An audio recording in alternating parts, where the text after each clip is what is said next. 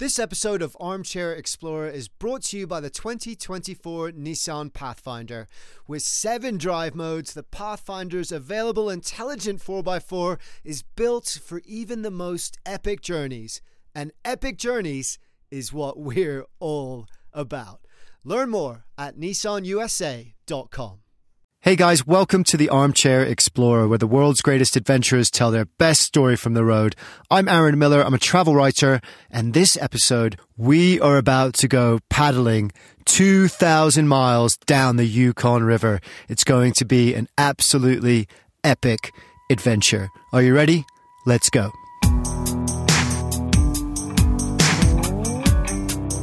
It's one of the most incredible journeys in the world. We're going to be traveling all the way from the source of the Yukon in northern Canada through Alaska to the Bering Sea, and we're going to be in very good company for it.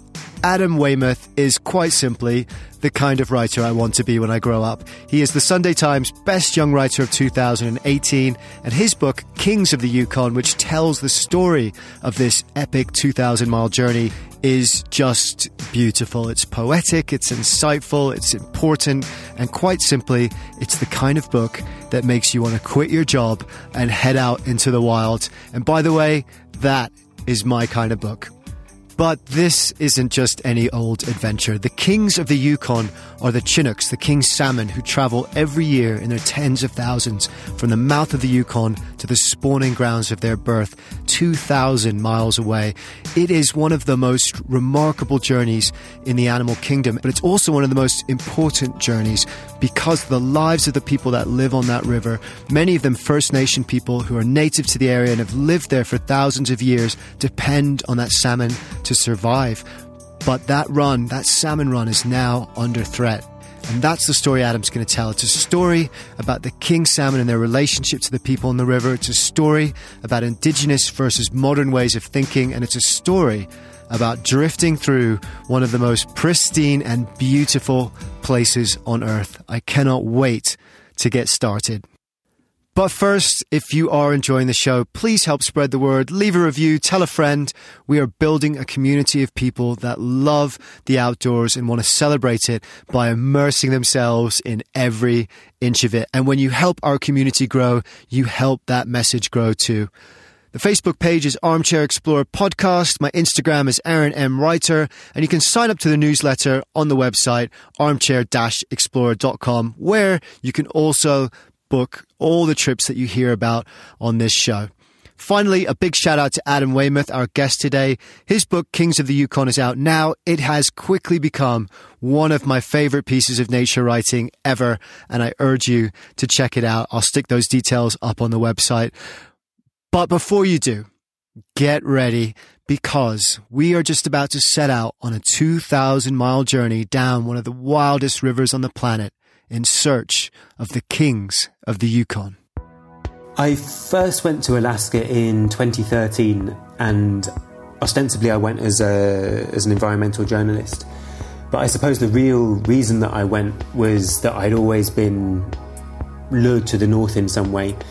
There was, I suppose, reading Call of the Wild when I was pretty small and seeing White Fang at the cinema, and then the book and the film of Into the Wild that came out when I was pretty impressionable 20 something, there was this just idea of the North as being this kind of vast, wild, untamed space that I wanted to go and go and experience in some way. And, and, and living in London, it yeah, it just felt like a, an absolute contrast to, to where the, to where I was living. The lure of the North, the call of the wild. Jack London wrote about it as those wild yearnings and stirrings for he knew not what. I've always loved that line. There is just something about the far north, some emptiness, some wildness and purity because it's never been tamed that does just call to you. And perhaps nowhere more so than the Yukon, where this journey begins. Straddling the northwest corner of Canada between Alaska, where the Yukon River eventually flows, and the Northwest Territories, it is just enormous. It is empty. There are more moose than people that live there. And there's grizzly bears and wolverines and bald eagles. And that is where we're about to go. But first, we need to understand why Adam's going. And that story begins a couple of years before he set out on his canoe, before this journey, at a small town called Bethel in Alaska, at the mouth of the Yukon River, where it flows into the Bering Sea. I'd been put in touch with a man called Mike Williams, who was then leader of the Yupik people. And Mike had invited me out to his little village of Akiak out on the Delta. And all flights to get to Akiak have to go through Bethel. There's no, there's no roads out there. Getting a plane is the only way in. And Mike said to me that whilst I was in Bethel, it might be worth checking out a trial that was happening at the time. And the phrase that Mike said to me that really stuck was Gandhi had his salt and we have our salmon. Okay, this is important. Gandhi's salt march took place in 1930 and it was a response to the British rule in India at the time, which had placed a ban on Indians selling or collecting salt. Um, which forced them to buy it from the British instead at a much, much more expensive price and with a hefty salt tax added on. Many people suffered as a result of this, particularly the poor. So Gandhi decided to march his followers from his ashram 240 miles to the Arabian Sea, where he planned to intentionally break the ban by making salt there, making it actually from the sea. And he started with a few dozen people, but by the end of it, there were tens of thousands. Many were arrested, including Gandhi himself. But it worked. So the trial that Mike was talking about was between 23 Yupik fishermen, First Nation fishermen, and the Alaskan Fish and Game Department who had put a ban on fishing king salmon due to a dramatic and sudden crash in their numbers, which threatened the very existence of the species themselves. No one knew exactly why the numbers had declined so swiftly. Uh, many people argued that poor management and regulation by the Alaskan Fish and Game Department were at least partly to blame. Uh, everyone agreed that something needed to be done. But what's almost certain is that it wasn't the fault of the First Nation people, most of whom were subsistence fishermen and women, and most of whom had lived in harmony with the kings and the river for thousands of years. So the 23 Yupik fishermen defied the ban on purpose, arguing that catching the king salmon was part of their cultural heritage. They argued that the salmon were not just food or even a livelihood, they were part of their spiritual practice, a thread that bound their communities and generations together, and a vital cultural tradition that would simply die out if they weren't allowed to do it. Gandhi had his salt, the Yupik had their salmon. There were tears in the courtroom when they spoke. And it seemed to me that in the courtroom, these two very different ways of looking at the world were being forced up against each other. On the one hand, you had the Alaska Department of Fish and Game, who felt that there was this critical need to preserve this species.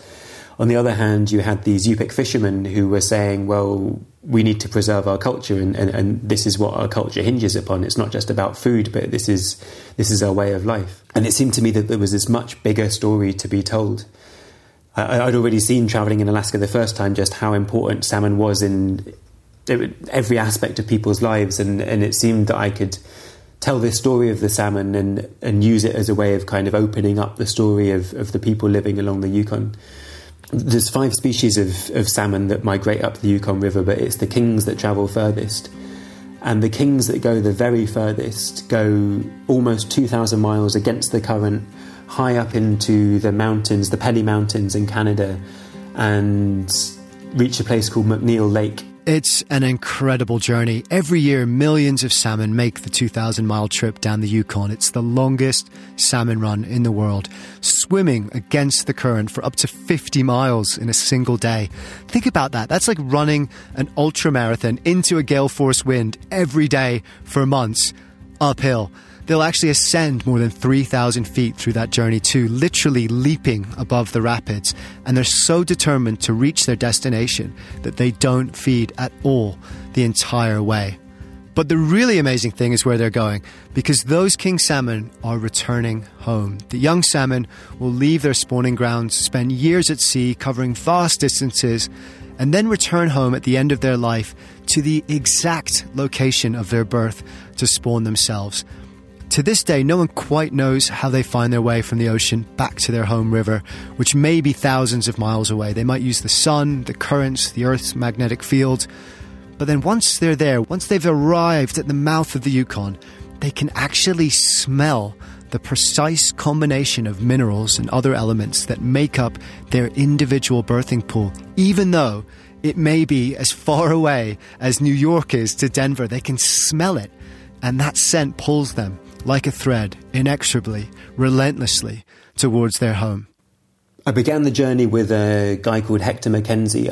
I, I'd done absolutely no canoeing before I began this trip. I sold the idea for the book, and it was only afterwards, sitting in a meeting with my editor, when she asked me exactly how much canoeing experience I had. And I told her that I spent about an afternoon in a canoe up till that point. What? An afternoon in a canoe, and then you're just going to jump headfirst into a 2,000 mile paddle down the Yukon River, one of the wildest, longest rivers in the world. I think that's brilliant. It's crazy, but it's brilliant too. As the great and very wise Eckhart Tolle says, life is an adventure. It's not a package tour. Sometimes you just gotta jump headfirst in but sometimes it's smarter to ask a friend. And so I managed to get in touch with this guy called Hector, who's a who was Hector Mackenzie, who was a Scot who'd been living out in Canada for about fifty years and had guided and skied and climbed all over the world. And and Hector was kind of my lifeline in those first few days. We landed on McNeil Lake, and it was just at the end of winter. No one had really been able to tell us before we got the plane up there whether the the lake would still be completely frozen we got dropped on the, on by this beach next to this trapper's cabin, which was probably the only sign of life in about 100 miles. It's this incredibly remote landscape. And we began the journey on a river that was almost a stone's throw from bank to bank. This this tiny little babbling stream that, that fell down out of the mountains. And having Hector with me on those first few days was was crucial. I, I, I, was really thrown in at the deep end. There's vast rapids on, on, on, the first few days. I've been told by someone that they were grade six, which doesn't even exist. And I can only imagine that he got confused by the by the length of the rapids, which were there were about six miles of them, but they they felt grade six to me. They weren't grade six. That would be like a tsunami rushing down a river. But the size of the rapids is not what makes this trip dangerous. It's the remoteness and the isolation. And there's something amazing in that to be completely alone in nature, no civilization or other people around to spoil it at all. And that's something that we don't often get to experience.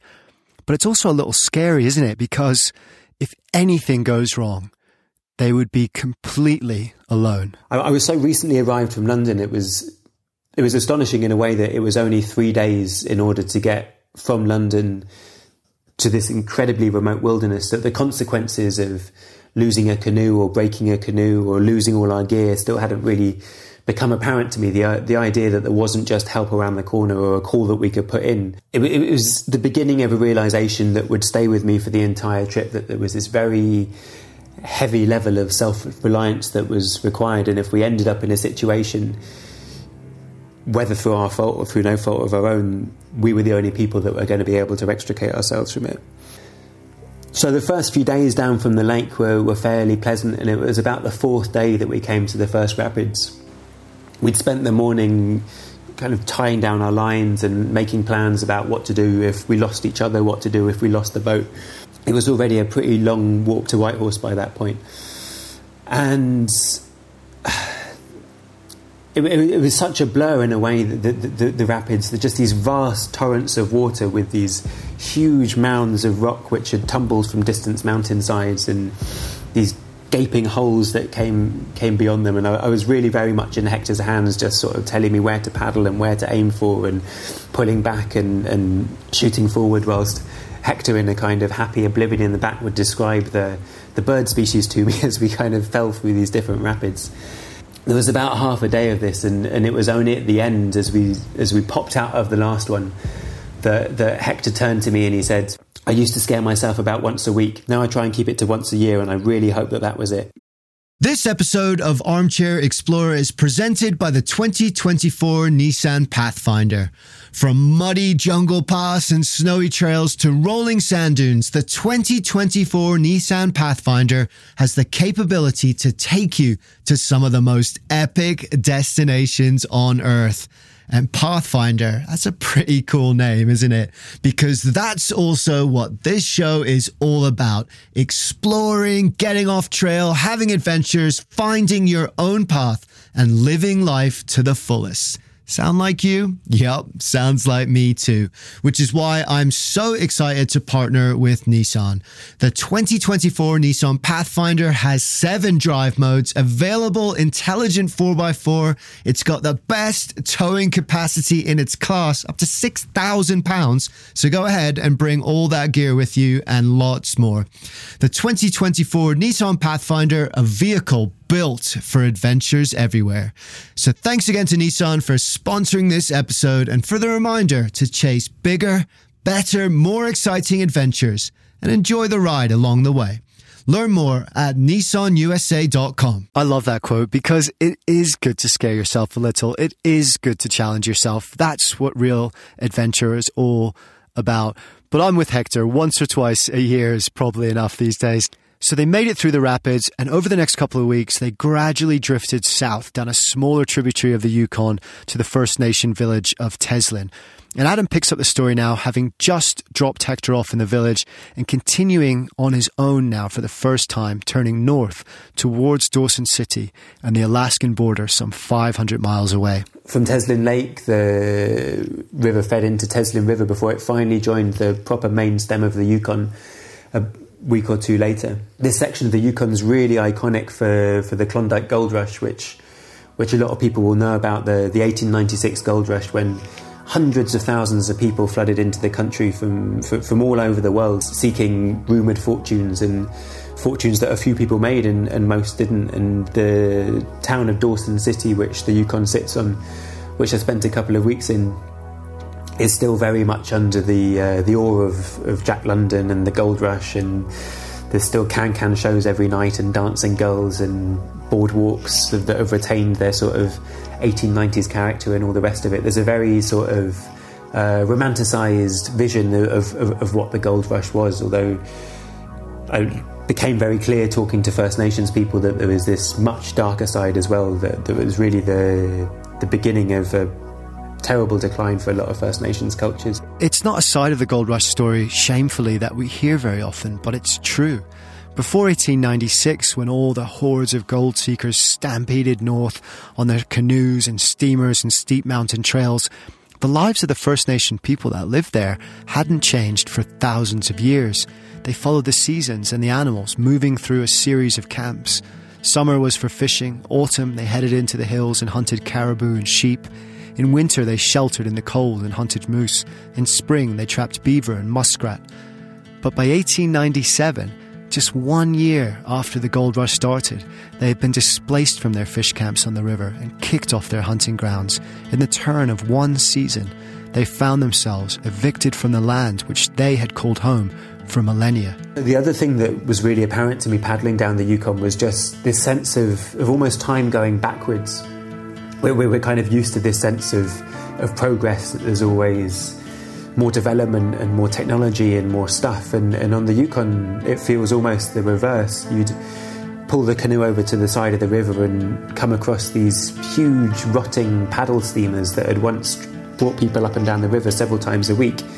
There's now pretty much no trade on the Yukon at all, and, and these things have just been left to rot when they became unviable or an old telegraph wire that still runs the length of the Yukon for several hundred miles that's not used anymore. So there's a real sense of almost kind of nature reasserting control as the people have moved on and, and the land is kind of going back to what it once was. And that was really clear in the animals as well. Some amazing animal sightings, a, a, a couple of lynx sunning themselves by the side of the by the side of the river, otters playing. One day I saw a wolverine, which was which was astonishing. I, met people in Alaska that have only seen a couple of wolverines in a whole lifetime of living there.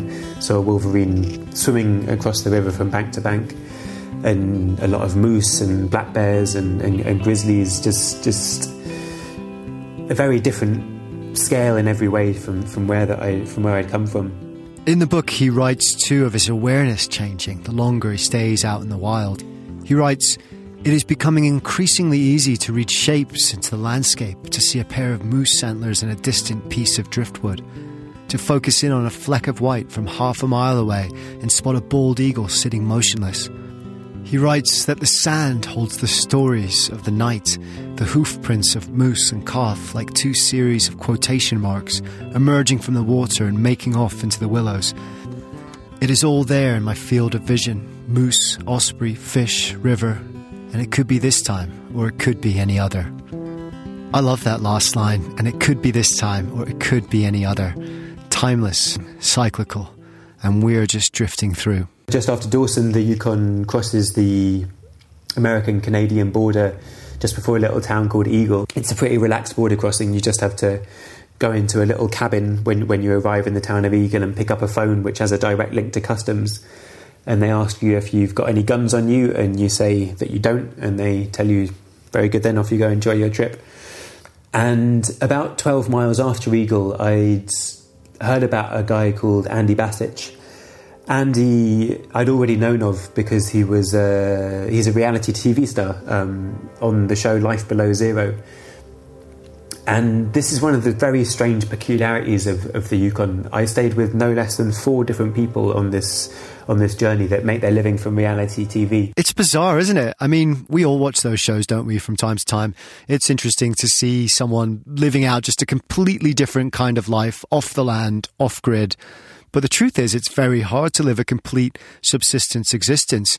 You need money, even out here, for gas and sugar and coffee and a hundred other little things. The problem is there's not many jobs and less every year. So being a reality TV star of all things, uh, just about the most on-grid thing in the world, has become one of the only ways to make off-grid living work. It's just a weird, horrendous kind of irony, isn't it? These people that ran away from the modern world end up making their living being watched by the very people they ran away from. As Adam writes in the book, Alaska may well have the highest ratio of television celebrities in the world. Take that, LA. The instructions that Andy had given me to find his place was 12 miles out of Eagle on the left. And so I pulled up there in the early evening, although already my, my, my, notion of time was getting quite distorted. The, it was light for about 23 hours of every day, and, and these sunsets would almost stretch into sunrises over the course of the evening. Andy's setup is, is amazing. Andy grew up in Pennsylvania and came, I guess, like me, like a lot of people that I met, into the Yukon as a young man. He was in his 20s when he, he, he said that his grandmother gave him the best piece of advice he'd ever had, which was that you've got you know you've got your whole life ahead of you to make money and become someone when you're young is the time to, to, to explore and to have fun and he quit the job that he was doing and he drove north and he got a canoe and he paddled down the Yukon. And one day he floated into the town of Eagle. And he got there on July the 3rd and he decided to stick around for the party on July the 4th. And then he stuck around forever. And he had this amazing setup on his land. He, there's this whole kind of network of cabins which were places for living, but also saunas and music practice rooms and artists' retreats and a place for boat building and a workshop and just just to kind of I suppose completely unencumbered by space, he could just kind of let his imagination run riot. And we sat out on the porch, and Andy was telling me his stories. He gave me glasses of his homemade beer and moose steaks from those caribou steaks, I believe, actually from a caribou that he'd killed, and wild greens that he'd gathered. It was this incredibly idyllic version of, of, of what it is to live out in the bush in Alaska. And I was talking to Andy about how amazing his, his place was, and he told me that he'd had to rebuild the entire thing since 2009, that he'd lost the entire thing in 2009. Okay, this is a crazy story. And by the way, how awesome is Andy's grandmother? You've got your whole life ahead of you to make money. When you're young is the time to explore and have fun. Amen to that. Except when you're old and middle aged and everywhere in between is a pretty good time to explore by my book too. But what happened to them is scary, actually. The Yukon flooded. It's called breakup and it can be deadly. What's called breakup is is is when the at the start of spring the ice can all go out in a in a rush. It's something which has happened earlier and earlier. There's records which have been kept in Dawson. People actually bet on it in Dawson have betted on the time it would go out for the last hundred years. And those uh, records of, of, of who's won every year can, can show you that the time is getting earlier and earlier And it seems that as the breakups are getting earlier, they also happen much more violently. Quite often, all the ice will build up in this kind of barrage down the stream, and the floodwaters will all back up. On that day, the water rose six feet in five minutes. Millions of tons of ice surged downstream and backed up the river. It overwhelmed his cabins, his kennels, his entire life that he'd spent years building. And then it got worse. Kate, his partner's canoe, suddenly got snagged on a tree and was about to capsize. And if she went in, there could be no hope of survival. She says she looked at Andy and just said goodbye. But somehow he got to her, he cut the line, he saved her. And then the dogs went over. He had 24 sleigh dogs, which he'd placed on a small boat when the water levels began to rise. And when that flipped, all 24 dogs went in the river. Some were swept away, some he managed to save. But by the end of it, 23 dogs, wet, miserable, shaking, had somehow survived as had Andy and Kate, floating in the dark in two canoes, all their possessions, everything they owned, drowned beneath them. And I suppose it was my first indication that the Yukon is this incredibly violent beast, and uh, and living on it is not this purely idyllic place place to be. It's it's the kind of the forceful side of, of what we romanticize as the wilderness, and also how that forceful side is becoming more and more unpredictable as, as, as climate change gets worse. By the time that I left Andy, I'd probably been on the river for maybe a month or so. And the river was really starting to change. Coming through Canada, it would, it would race along at times. Sometimes it was 10, 12 miles an hour, but now, still maybe 1,500 miles from the sea, it really starts to slow down and, and widen out. And I suppose I was also kind of settling into into the journey and really getting to this routine of of camping every night, just sort of a couple hours setting up the setting up the tent, and then a couple more hours on putting everything back in the morning and loading the canoe again. The fishing season was starting. We were starting to see salmon coming up the river. I remember there was a moment uh, coming around a place called Bishop Rock and seeing a lot of what are called pink salmon, which have these kind of humps, and seeing a lot of them at one point kind of cresting the surface for a moment, almost looked like the water was boiling. And the indigenous people were changing as well. So, the, so from the Tlingit territories in, in Canada and the early part of Alaska, there was then the Athabascan areas, which is most of the central part of Alaska, and then finally coming into the Yupik areas of the, uh, as, as, we got closer to the sea. And one of those people that I met was this woman, uh, old Athabascan elder called Mary Demientieff. There are some lovely passages here. The land feels more fleshed out, more intact than any other I have known. Beside a creek, I watch a grayling sucking flies from off the surface of the water. I watch a bald eagle poised on the crown of a dead spruce, and I watch my back. Alaskan men trade in bear stories like men in other countries might speak of sexual conquests. I am accustomed to eating. Now I can be eaten.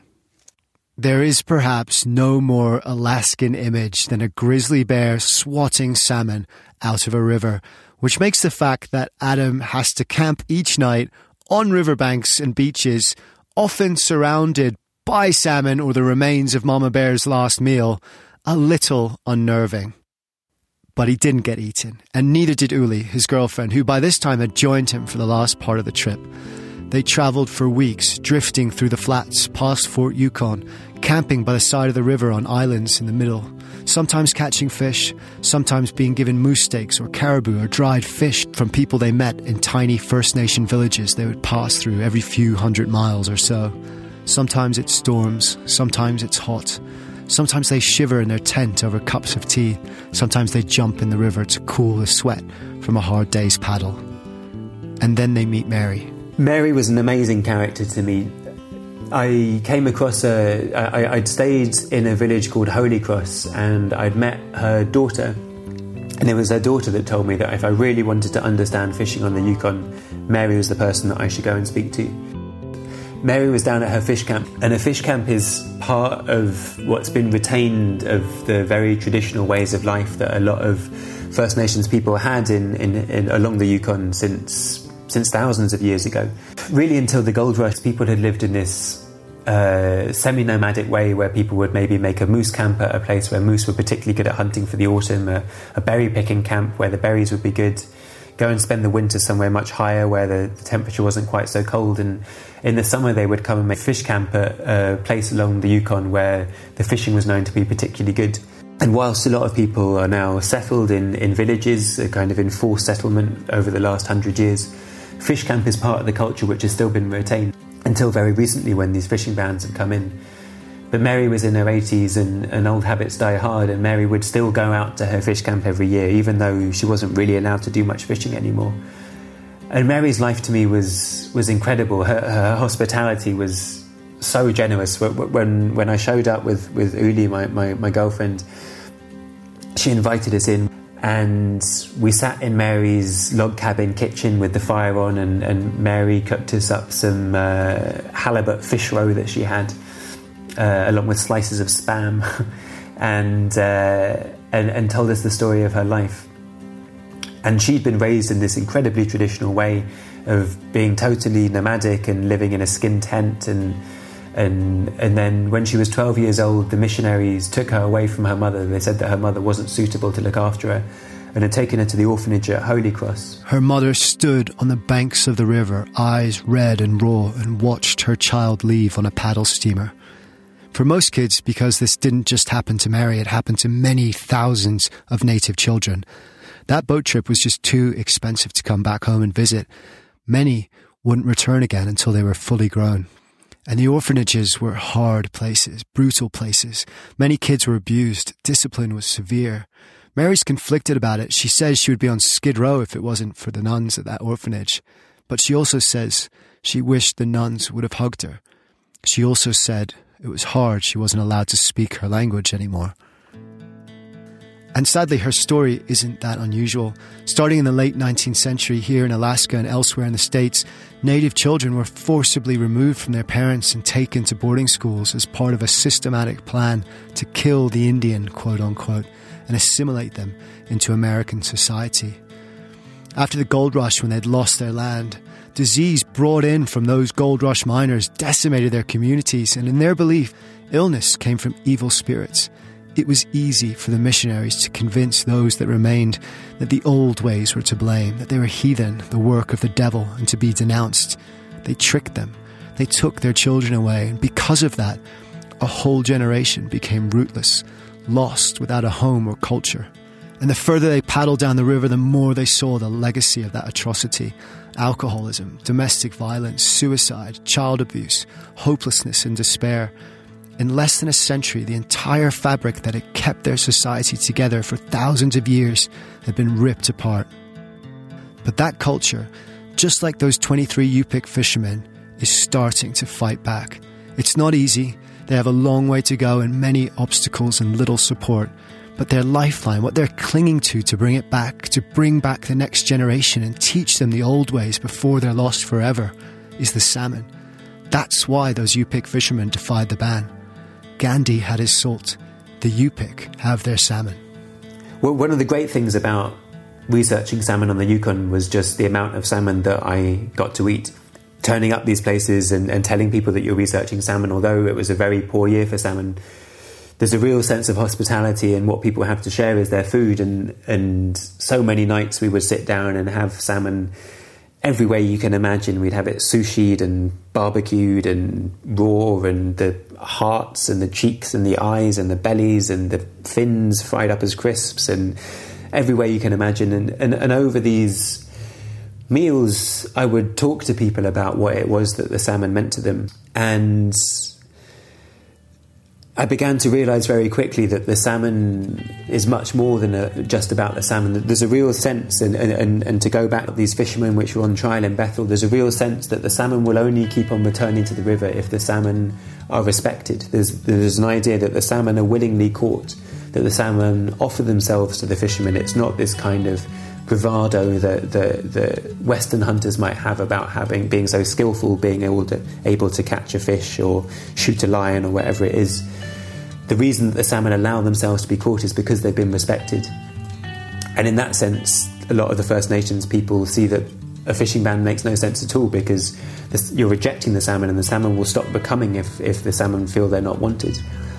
So there was a real sense of, of respect and a need to respect the fish. And, and talking to people about salmon made me see all these other things as well. It was a way into talking to people about what they hope for for their children's futures. It was about why they choose to live in these incredibly remote places. It was what does it mean to be subsistence in a capitalist economy? What, what does it mean to be Yupik, but also a 21st century American. It was a it was a real lens to to open up this this whole sense of what it means to live on the Yukon and, and, and wrestle with globalization and climate change and poverty and all these very modern issues which are now affecting these places which which seem to be very remote but in fact are not untouchable at all. Yeah, it's really interesting, isn't it? Like all good adventures, he started with an idea of what it might be, but then it evolved and grew and became about so much more. And it's a beautiful idea he discovered too, isn't it? The First Nation concept of fishing is that the, the salmon allow themselves to be caught, they give themselves to us. There's a humility in that which we just don't see very often anymore. And that idea that reciprocity between the salmon and the people, the river and the land, is at the heart of what Adam began to realize as he reached the end of his journey. From Mary's Fish Camp, there was another maybe three or four weeks to, to reach the sea, heading out over the Yukon Kuskokwim Delta, which is one of the largest river deltas in the world with a population of about 10,000 people. It was strange to stop. It was. Uh, it almost feels like the world runs out of ideas or something. It's just this very sort of flat. These, these these islands built up of silt and, and just sort of no topography or, or anything just and, and just looking out over the horizon knowing that Russia is the next place this very sort of flat and endless sea we took our clothes off and went for a swim as a way of sort of marking the end and knowing that all these baby salmon at the same time would be heading out into the sea from here to go and spend their adult lives out in the Pacific for a few years before before coming back on the last few months of their lives. It, w- it was an amazing journey as a way of trying to understand what's what's happening to the salmon and, and, and what's happening to the people, and I suppose it gave me a lot of other reflections as well. I think one was was this original idea that I've, I'd had of this, this very romanticized idea of the wilderness and going and kind of testing myself against the wilderness in this in, in this way that a lot of people do, and, and, and you realise that it's really not wilderness at all for, for, for people that have lived here either either now or in the past. Every single lake and mountain and, and forest and tributary has has a name and a story, and things have happened there, and people have lived there and hunted and fished and berry picked and and if anything, the the reason it feels like a wilderness is because so much of that culture has been has been forcibly erased, and the decline of the salmon is is is something else which is really starting to change that culture. I think more than anything, the journey made me realise, in some ways, everything's so stripped back to its bare bones along the Yukon. You have you have the people, and you have the land, and you have the fish, and and you realize that all those things are, are totally interconnected, not, not in a kind of poetic, ideological way, but, but truly connected. That, that, the way that the people impact on the fish is, is just as much the case as the way that the fish impact along, upon the people. And I think that's just as true for, for us living in in, in, in England. But but it, those connections are just so much more obscured because our food comes from the supermarket and our water comes from the tap, and, and it's much harder to see the impact that, that, that we're having on the things that we consume. But being on the Yukon really made me feel that that everything is very intricately linked and and, and, and, and bound up. And and that's just not something that, that I feel that I can forget now that I've come back. That's true and so important and something we can all be inspired by, I think. It is all interconnected. We don't see it here in our cities and modern lives as much as we would on the banks of the Yukon. Much of those webs are invisible to us now, but that doesn't mean they don't exist. As Adam says, the salmon story is our story. We are all linked, and what we do and what we consume does have an impact on everything and everyone around us. It might be small, it might feel insignificant, but it's not. Because to bring it back to the salt march, back to the beginning and back to Gandhi, who said, We mirror the world, but the world also mirrors us. Be the change that you wish to see in it. You know, it, it feels like there is a way to preserve the king salmon. It, it's it's not a done deal yet. I'm I'm used to covering stories as an environmental journalist that do seem like a done deal, and there is a real sense of hope in this one. I think it's not it's not over yet. Certainly, climate change is affecting the fish, but there's been a lot of other uh, much more immediate human pressures like like overfishing and selecting the biggest fish over a period of time and not allowing stocks to regenerate, which can be addressed. And if those numbers are allowed to get back up, then maybe some of the other things which are starting to hit the fish, like climate change, could be almost mitigated by, by, by, by allowing the runs to become more healthy. But what's needed for that is, is a dialogue although these people are all connected by a river and connected by a fish, they live huge distances apart. 2,000 miles is the distance from London to Athens, and you're expecting people to, to manage fish stocks in the same way. So I'm, i hope that in some ways this, this book and, and, and a lot of the brilliant work that's being done by scientists along the river and by First Nations people can, can go some way to starting that dialogue. I'm sure it will. Thank you, Adam. Thank you for writing this beautiful book, and thank you for taking us on this incredible paddle 2,000 miles down the Yukon in search of its kings. If you're interested to read Adam's book, I will put all the details on the website and show notes. And if you're inspired to go for a paddle down the Yukon yourself, I've put up some ideas for that too. Massive thanks also to our composer today, Michael Comber, aka The Sweet Chap, aka Lid, LID Life and Development, one of the most amazing musicians I know. Always an honor and a pleasure to work with you, mate. Please check out his stuff, all linked to in the usual places. You will not be disappointed. Finally, and most importantly, thank you to all of you. It's so amazing to share these adventures together. Thank you so much for listening. And remember, if you liked what you heard, please spread the word. Inspire a fellow traveler, a fellow explorer, or just someone that needs an escape. Because when you do that, you spread that message of connection and wonder for this amazing planet of ours. And that's important because the more we look for wonder in the world, the more the wonder of the world becomes a part of who we are. Dare to be truly alive.